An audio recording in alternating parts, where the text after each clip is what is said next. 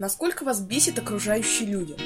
А самое главное, что в них бесит? Меня страшно раздражает ограниченность. Мол, читать книги это скучно, интересоваться наукой подавно, ну и так далее. Меня ничто этой жизни так не бесит, как люди, не стремящиеся духовно развиваться. Ну вот для примера расскажу буквально пару историй.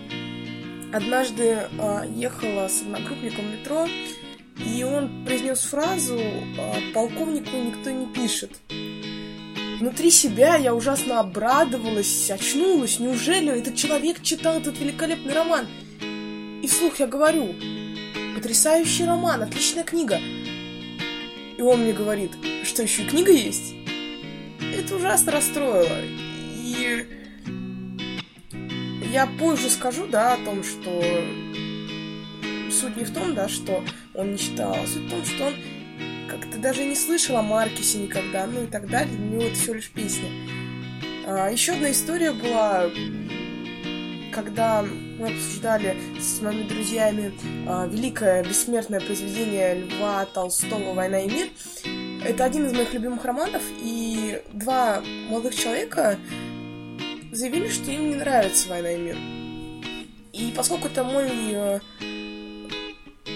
любимый, один из любимых э, романов, я поинтересовалась, а, собственно, почему вам не нравится это великое произведение. Один молодой человек сказал, что ему не нравится, потому что аргументировал, объяснил, он читал этот роман, он э, от начала до конца его прочел. Он объяснил просто в деталях подробности, почему не нравится. Я поняла, говорю, да, окей, твое право. Мне просто было интересно. А второй сказал, что он начал его читать, прочитал 50 страниц, ему не понравилось, и он его не стал дочитывать. И из этого можно сделать вывод, что, мол, мне не нравится «Война и мир». Я ужасно тогда злилась, потому что невозможно так делать. Ну, невозможно такое. Как можно не любить роман, который ты не читал, по сути? «Война и мир», я вам напомню, это четырехтомник. Ты прочитал 50 страниц. Как вообще такое возможно? Ты не можешь говорить, что он тебе не нравится. Ты можешь говорить, что ты не смог его прочесть, что ты... А, а, не знаю, не дочитал, там, что это не твое произведение, да, в крайнем случае, но то, что э, тебе не нравится, ты не можешь говорить, когда ты не дочитал. Это ужасно раздражает, то есть в этом выражается человеческое человеческие рамки сознания, да. И ужасно раздражает окружение, просто ужасно. И очень часто раздражает, э, точнее, всегда раздражает том, в котором ты вынужденно находишься. То есть твои друзья, ты их выбираешь, они тебя не могут бесить, а когда ты учишься где-то, и там уже люди, с которыми ты вынужден общаться, быть вместе, и э, я часто слышу про любую сферу деятельности, а зачем вам это надо?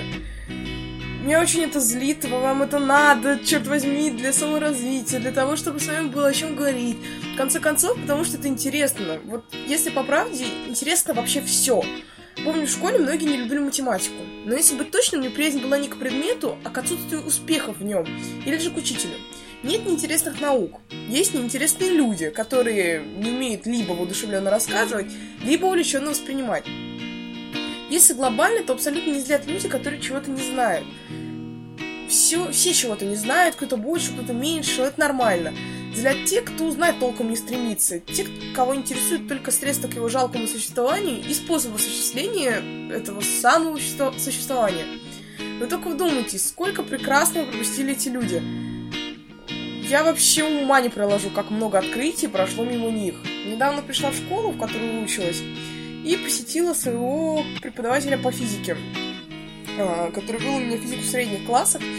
И мы очень долго разговаривали о жизни, философии, литературе, эм, каких-то телепрограммах и так далее. И в итоге речь зашла вот в эту сторону, и я сказала, меня окружают ограниченные люди, это вообще невозможно. Как можно не стремиться к духовной пище? А он ответил мне так вот спокойно, снисходительно, абсолютно в своем стиле. Прости им это.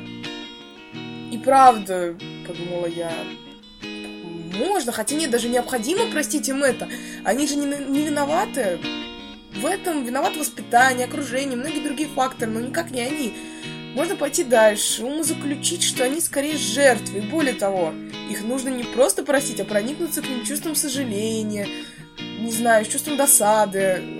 Мол, вы так несчастны, вам необходима моральная поддержка. А, хм, извините, ну, моральная поддержка — это сочувствие, сопереживание, если что. Шутки шутками, а эти люди действительно не виноваты. Может, я местами утрирую, но просить им это точно можно. И вообще, мой вам совет, будьте добрее. Угу.